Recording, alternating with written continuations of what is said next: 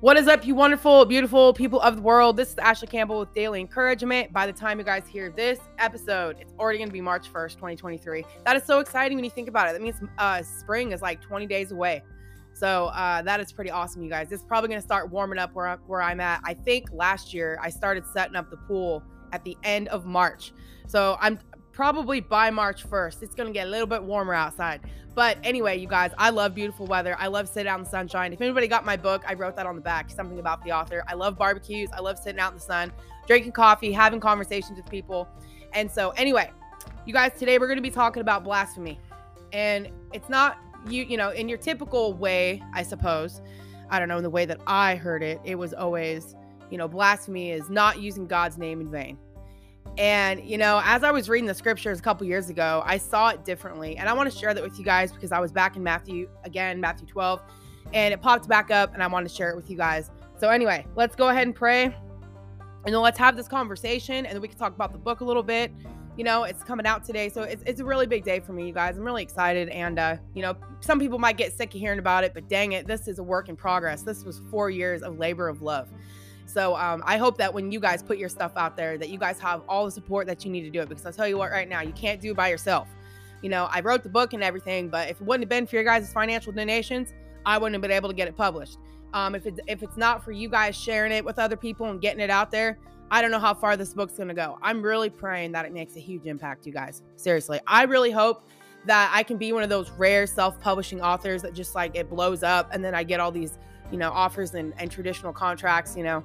Anyway, so let's go ahead and pray, you guys, and then let's have this conversation. Uh, Lord Jesus, thank you for this day.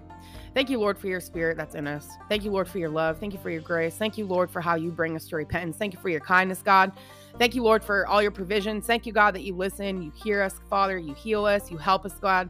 Thank you, Lord, for making yourself vulnerable by putting your spirit in us, God. And I pray that we would live in alignment with you, would live underneath of you, God we would live with you and fulfill the plans you have for us, God. And, you know, we know, Lord, that your plan is to do this world, God, by your spirit. And, Lord, we're the ones that have your spirit. So you've given us that responsibility. And I pray that we would take it to heart, God, and uh, we would just live out everything you have for us, Lord. Let us be empowered within ourselves to hear your voice, God, discern the plans you have, live them out. And that as a result of that, we can influence the world, God, by the grace you put in us. So we love you, Lord. I pray you, God, direct this conversation. And we just pray all these things in Jesus' name. All right. So I was in Matthew 12, you guys, this morning. Let me go ahead and move this to the side really fast. And it was talking about a house divided against itself. You guys remember when the Pharisees always used to um, say that Jesus had a demon and that he would cast out demons by the head of demons? And you kind of look at that statement and you're like, that makes no dang sense.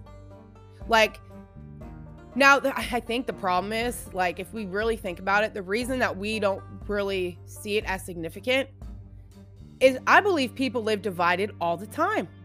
We have gotten into a state in this country and in the world where, like, being divided is normal, right? Think about homes. Think about husbands against wives and, and children and, and, and families. Like, it's very rare these days. And I'm not saying they're not out there, but if we look at the fruit of the families and of the church and of really any social entity, I suppose, there's a lot of division going on, you guys. And, you know, you got to wonder what's up with that. We can't appreciate the statement that the Pharisees are making or Jesus is making here because we live so divided that it doesn't really strike us as like, wow, that's really important because we're so familiar with it. Anyway, so, you know, Jesus is doing all this stuff, right? Casting out demons. And uh, the Pharisees make these comments as they do. Uh, now, when the Pharisees heard it, they said, This fellow does not cast out demons except by Beelzebub, the ruler of the demons, right? So then Jesus goes, Jesus knew their thoughts and said to them, Every kingdom divided against itself is brought to desolation, and every city or house divided against itself will not stand. I mean, come on, the Lord's drawing the parallel right here. You know, a kingdom, a city, a house, right? Because you've got homes that make up the individuals, but then the homes come like, and then they make cities, right? So, are it, you guys understand how important it is for your family to be united because it influences people. You're going to influence your neighbors, which influences the community, which influences a city, which influences like a nation, you know? And again, we don't really think that's a big deal. I digress. Not really, though, because it's kind of relevant, ain't it? Okay, so if Satan casts out Satan, he's divided against himself. How then will his kingdom stand? Okay, is anyone really thinking about their kingdom standing? What I mean is, is anyone thinking about their house standing, their own family? Does anybody really value that these days? Again, this is important stuff because if you don't value and appreciate it, then you're not really going to appreciate everything else he's saying after this. And as soon as I want my glasses off, I'll continue this conversation, but I can't see very good right now. So you guys bear with me real quick. All right, here we go. Okay, and if I cast out demons by Beelzebub, by whom do your sons cast them out? Therefore, they shall be your judges. That's a whole nother conversation. Okay, so then he goes, But if I cast out demons by the Spirit of God, surely the kingdom of God has come upon you. Okay, or how can the kingdom of God, okay, or how can one enter a strong man's house and plunder his goods unless he first binds the strong man, and then he will plunder his house? He who is not with me is against me. Then guess what? This is where the this is where the kicker comes in with blasphemy, right? This is where this whole idea. He goes, Therefore, I say to you, every sin and blasphemy will be forgiven men, but the blasphemy against the spirit will not be forgiven men. So you you kind of think you're looking at this and you're like, okay, what is he talking about here? But as I was sharing with you guys yesterday, everything the Lord says is all kind of connected together. It's just like God give us an understanding and insight to kind of connect these things. So he's talking about house divided against itself. So you can have like kingdom against kingdom, right? Nation against nation. But has and but then all of a sudden God is bringing like another level of division. What about being divided against yourself? You ever done that? How many people are living divided against themselves constantly? Right? You have your ideals and how you should be, but you're not there, so you be- you beat yourself up, you condemn yourself, you judge yourself, you shame yourself. That's living divided against yourself. Now, now you got the Holy Spirit, right? If you're a Christian, you've accepted what Christ has come to do, you've accepted his forgiveness, you're ready to grow, and mature and, you know, rule and subdue this earth, do your God given authority and duty. Okay, that's going to require you to live in unity with him. But if you've never lived in unity, it's really hard to live in unity. Okay. And some of the things that God says, you might not fully accept. So, God, what is a spirit? And you guys, I've kind of come to understand this. So, I went through my life coaching course. He gave a definition of spirit and soul. But then as I started kind of looking at his definitions, it didn't really match up necessarily with what I saw in the Bible. And anytime I've ever seen the word spirit used, it's always in the context of your thoughts, your emotions, and your will. And the word soul is used, but we'll get into that. I'll do another podcast, you guys, these days, talking about kind of what I've come to understand the difference between spirit and soul. But I like to okay, I'll just say it really quick. I like to I like to see your soul as like your character and your values. It's like the final product. Why do you think Jesus says uh you you know um what what's that scripture you guys uh lose your soul gain the world and lose your soul your soul is the only thing you're going to take with you you're going to take your character and your values with you that is why you will be judged however your your spirit is different your spirit is what influences your soul your spirit is your thoughts your emotions and your will so now you have thoughts emotions and a will that's going to influence your soul who you become your character the qualities you possess or don't possess right? But ultimately, we know that God wants to make you a person of character. Why do you think? I think it's I think it's like Third John when it says, "I pray you prosper as your soul prospers." So as your character prospers, right, you will prosper. People with good character prosper. Okay. Um, nobody is going to give more to, to somebody who's a thief and is not trustworthy, right? Why do you think the Lord says, He who has much, much will be given? So we have to consider the spirit that we're entertaining. You have your own spirit that you were born with. You have your own thoughts, emotions, and will. And then you have God's spirit that comes in you with his own thoughts, emotions, and will.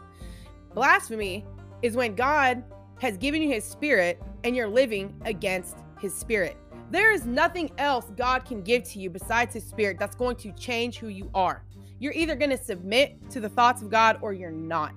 Right. And I know this is really tricky sometimes. You guys, for a long time, I was a Christian for almost eight years stuck underneath condemnation, blame, shame, and judgment, had no idea what it was. This is why you guys need my devotional in your life because I walk you guys through a lot of the things that I had to come and understand about myself. All right. How I was functioning in relationships, how I used to function around authority, how I used to behave, all these kind of things. What what is condemnation? What is judgment? What is grace? Like these are practical things that we take for granted. But here's the thing. If you're not growing and maturing and progressing in your relationship with God, then there's probably you're probably stuck underneath one of those elements. And if you don't know what they are, it's really hard to identify and get out from underneath something if you don't know what it is. Okay? So anyway, blasphemy is when you are literally just living against the spirit of God in you. That's it. Simple enough. How do I know? Look at the scriptures. Look at Matthew 12 and look at what God is building here when he's talking. Jesus Christ in the flesh is God in the flesh, okay? So when God is talking here, he's showing you this is what it looks like. It starts with a kingdom, right? Satan Satan does not unite Satan is not divided against himself. Why do you think darkness can spread upon the earth and like it has? It says that deep darkness will cover the face of the earth. However, God's spirit is supposed to rise upon you. What does that mean? It means that shit's gonna hit the fan people as it already has, okay? And you're gonna have God's spirit wants to come upon you. He's the light of the world. How does he do that? As I've told you guys before, like a really practical way to discern Satan on the earth and God on the earth is to look at lies and look at truth. Do you guys believe lies exist on this earth? Yes or no? Right? You got to answer that question. Do you believe truth exists? And here's the thing a lot of people can take that word truth and like make it so complicated. But after going through the life coaching course, he made it so simple. And he was like, truth is just reality. And it's in the context of your life. That is the only truth that'll ever be relevant to you. You can go ahead and figure out the truth of everything else that's going on. And there's nothing wrong with that. You should be educated. However, if you are denying your life and the who God made you, right? If you're not growing and progressing, if you're not bearing fruit, then who gives a crap what you know? Seriously. You're not going to influence the world if you're not approachable in your character and be, you know becoming a person that can extract what God has done in your life. You guys get what I mean? You know how the Lord says you can't pick uh bear what is it figs from thorn bushes. You know when you think about that, he's always talking about when you look at those scriptures, he's talking about people, but he uses agriculture to help us understand some things, right? Thorns are very pokey and not fun. People that are inapproachable can have thorns on them. Now, why is that? You guys, do you guys know? I think I was listening to something. It was from uh, what's his name? His name is Eli Lasky. He's a he's an apostle on YouTube that I listen to. You guys, and it's I can't even believe I just said that because I don't like using too many titles with people, right? Because sometimes titles can get like seriously inflated, and you can think higher than somebody is, or you can have an expectation on them that's not realistic. Okay. But his uh, channel used to be called Prophetic Drive Time. Eli Lasky is his name. And he was talking about certain plants that grow in the desert. If they don't get enough water, they produce thorns. And I'm like, I don't know if that's true, but it makes sense, right? Think about that. If you don't have enough living water within you, think about the kind of person you're going to become. You guys ever get around a condemned person or a condemned Christian? They're not fun to be around. And at the end of the day, they're very negative and they're unapproachable. How do you get living water in you, you guys? I've talked to you about this before, but we're going to say it again. Okay. So if you guys read John chapter 4, Jesus meets up with this lady at the well and he's talking to her. And he was like, Hey, give me a drink. And she was like, Uh, I have got nothing. Let me go to Matthew. Let me go to John 4 really quick. I'm going to walk you guys through it. Okay. I want you guys to see this. I never saw this until I started writing my devotional. I'm serious and I believe I talk about this in my devotional. It talks about the living water and what it is. Okay. You got you got to know this within yourself, you guys, or you are gonna be unapproachable people that no one is gonna have access to and really want to. Do you guys want to go pick uh, you know, try to pick fruit? I love blackberries, but you gotta be careful, right?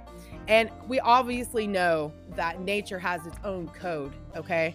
It has thorns on it so the birds don't come and take their fruit. However, we as humans enjoy it, okay?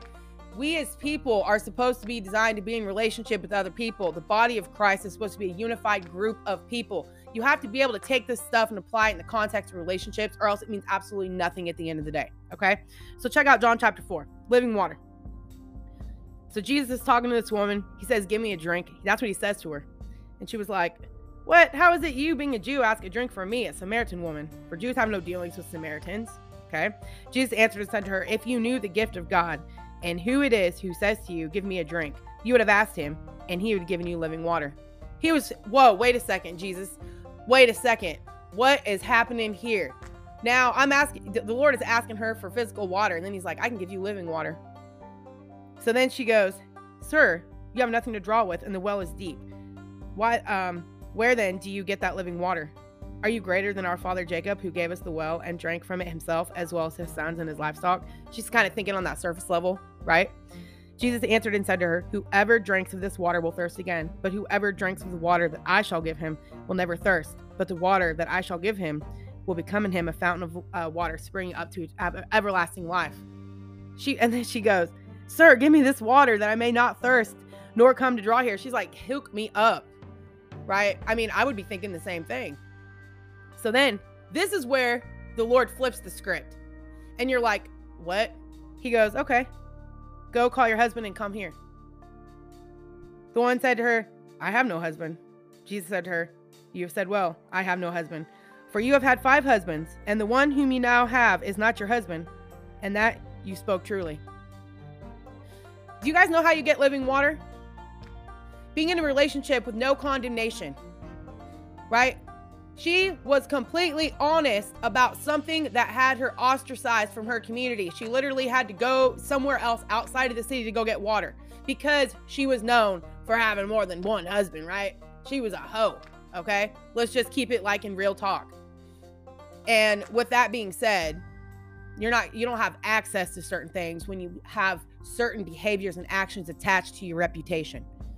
That is the thing that God has come to teach you to scorn your shame. That is another podcast I should do for you guys. Oh my gosh, it just reminded me. Whew, we'll have to talk about that, you guys. That was a revelation that hit me probably about four years ago. And uh, we got to talk about scorning your shame because that is what we are supposed to do as Christians. Okay? You're not, you're, you don't pay attention to it. That's all scorn means. You know, maybe we're going to talk about it now, right? Might as well. Scorn your shame. You're not going to pay attention to it. Who takes your shame away? Jesus Christ. He does that because you can be in a relationship with him and you can, you know, he'll say to you, What you said is quite true. You can be honest about your life, where you've been, what you've done. And when you realize that there's no judgment attached, right? Because here's the thing do you guys always know why you do what you do? Do you have an understanding all the time? Probably not. If you were to be, look inside your heart and be honest about some of the things that have happened, did you ever intend for maybe some of the destruction that's happened in your life to actually happen? I sure the hell didn't. A lot of times it comes from came from my own ignorance of not knowing. There were certain intentions that I had, but lack of information, lack of execution, have you guys ever had your pers- whole perspective change on a situation just because you got a new statement or new information? You're like, oh, I never saw it that way. Right? Sometimes we only, we're, you guys, when we make a decision, we can only do it with what we have and, you know, available at our disposal. Okay. And then you act upon it and then you get the results of it. I don't think everybody that has gone through situations like that has intended those things right? But a lack of information. And here's the other thing, too, though. Now you get the information, but then people still continue in it, right? A lot of times when people realize the results they had, they can become ashamed of it. Now you can get stuck underneath that loop of blame, shame, condemnation, and judgment, get stuck in that, right? So then you try to like take your guilt away or take your shame away or do these things. You can't do it on your own. Heck no. You wish you could. You guys, I'm telling you, that was one evidence I knew that Christ was like in me and real. Was because I remember talking to the Lord about some things that had happened to me when I was young. And uh I was I was so ashamed of it, you guys. And I'm sure you guys will hear that story one day. Because I've already told it to a couple people just in case the Lord wants me to share the story one day, just so you guys can, you know, relate to me even greater. And I just remember talking to the Lord about these things and uh it was and and then as I talked to him about the things that were so shameful and the things that have happened, all that was lifted off of me. No matter and I could not do anything else before that. And so the point is is Christ is the only one. He is the primary relationship because I'll tell you what right now. It's really hard to be for somebody if you've not experienced it yourself. Why do you think Jesus says your love your brother as you love yourself? You can't reach somebody somebody beyond the the ability that you were reached yourself. If you want to give grace and compassion and mercy to people, you have to receive that first. You have to receive it from God first. receiving it from Him gives you not only experience with it, but that experience of receiving will give you insight, understanding of, of that in the context of your life. When you have insight and understanding, guess what that gives you? That gives that puts you ahead of the game. Why do you think people hire other people to get results? Nobody's sometimes to sit there and try to figure something out takes way longer versus, you know what? How do I get there quicker? You go, you talk to somebody. What you know, give me give it to me real quick, right? Some people just want the quick answer. And if you can get that and that helps you go from here to here, you've made progress, you see value in that person, therefore they get to make money. You guys have that type of value in you. Every single person on this planet has value. And you just have to extract your value, right? However, that is in the context of your life. Can you discern the problems that God has helped you solve in your life through His grace? And I've told you guys before, I always like to talk about grace in a thought, right? Grace has to be tangible. I used to hear the word grace, I used to get like super frustrated. I'm like, what the heck is grace? What does it even mean? Like, you hear about it, but what's it supposed to do for me? And as I was pondering on that whole idea one day, I realized that grace is is really those new perspectives that you have. So let's just say you're thinking about something, you're in a situation, you're talking to God about it, because I talk to God about everything, you guys. And then all of a sudden, I get an aha moment or I get some information, or sometimes, sometimes you guys, I'll get peace before I get the solution. Sometimes, but mo- all, every time down the road, God will give me the resources I need for that thing I'm trying to solve. I like to see that as grace. Okay. So grace is those perspective shifts that you have in your life. If you want to make progress in your life, it all has to start up here, right? But sometimes if you got a lot going on in your heart, right? You know, you guys see this ivy that's growing around the heart here? You know, those are the things that are going to try to choke you out. You have a responsibility to discern what those things are in your life. And that is exactly why I need the Holy Spirit. And if you are living against the Holy Spirit, guess what?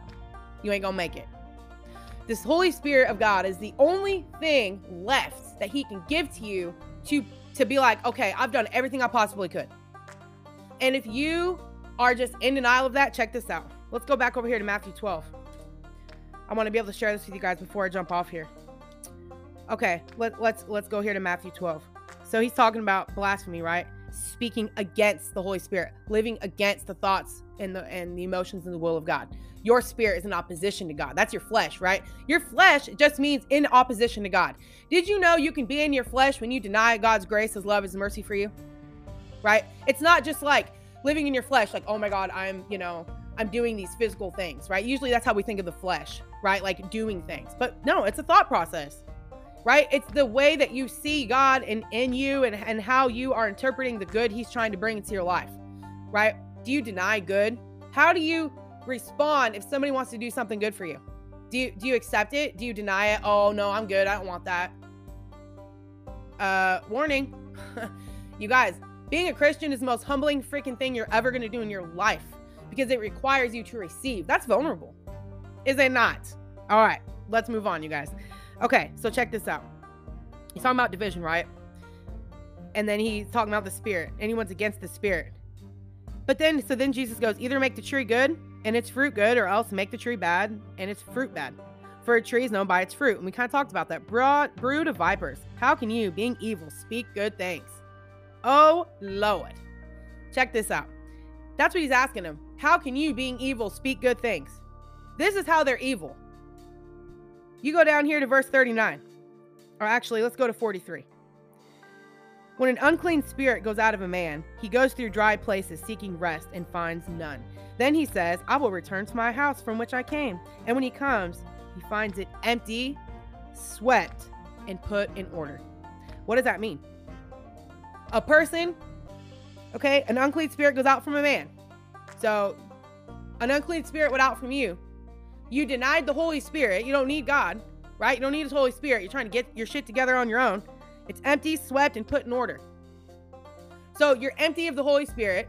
You don't need the Spirit. You're kind of like the Pharisees are, trying to do good apart from God, trying to do good while denying Him in the flesh, the very one that, you know, you would think God hired these people, per se, right? The Pharisees. I mean, think about it. They were living from the gospel, right? They were living from the tithes and everything people brought into the church. They were hired by God to communicate who God was. So then God comes in the flesh. They deny the very one they're supposed to communicate That is blasphemy in its greatest form right there. Okay? You want to blaspheme against God? Deny him. Like 100%. And not just, oh, Jesus, whatever, I don't need you, but in your spirit, in your thoughts, in your emotions, in your will. And you guys, let me tell you something right now. Some of you may be thinking, oh my God, Lord, what about the times like I didn't listen to you and all this kind of stuff? That's not blasphemy. That's different. You're it's different walking with God and kind of like you guys have, it's like it's like um you guys ever kind of throw a fit with God? Things weren't going your way? I've totally done it. That's not the same. I'm not against the spirit of God. Sometimes I'm wondering what is happening. The Lord says, let's reason together. God is not afraid of your questions. It's when you fully pull out of the relationship and say, I'm done, Lord. You like dust, you like literally shake the dust from your feet on Him. Ugh, God, that's scary. That's not a good place to be.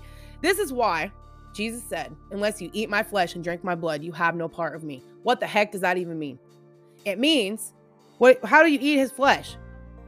You live off his revealed word. You live off the word that I'm reading to you guys. You read it, you ponder it, you think about it, you integrate it. Jesus said, Don't worry about your life. You practice not doing that.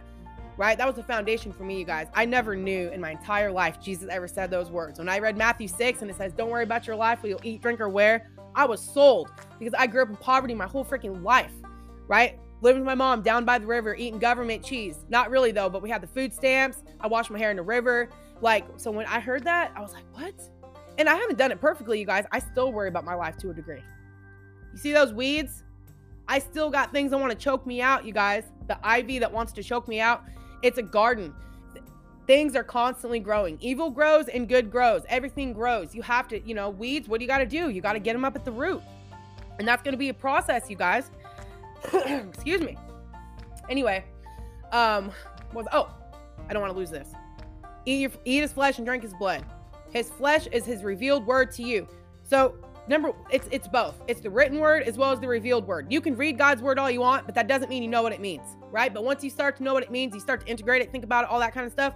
Boom, you live off of that. And you drink his blood. Now, this was hard stuff Jesus said. Why do you think some of his disciples walked away? Drinking his blood. What was the function of the blood? Forgiveness. Are you walking in his forgiveness every single day? Do you know how forgiving he is? Can you accept that? Like, think about how forgiving Christ is. His kindness is supposed to lead us to repentance, you guys. He is a loving, forgiving, compassionate God. And I told you guys before, if you even have it on your mind and heart to return to Him, if you recognize and you're like, man, Lord, I need you, that's your invitation. Your sin is your invitation to come to Christ. That's it. It's not you having your crap together. It's not you saying the right thing. It's you acknowledging what you need from Him. Period point blank. That's the only way you're getting into the kingdom of heaven. He already said, Depart from me, I never knew you. Oh Lord, we did this or that. He was like, You, you didn't do it. You did it, but you didn't know me.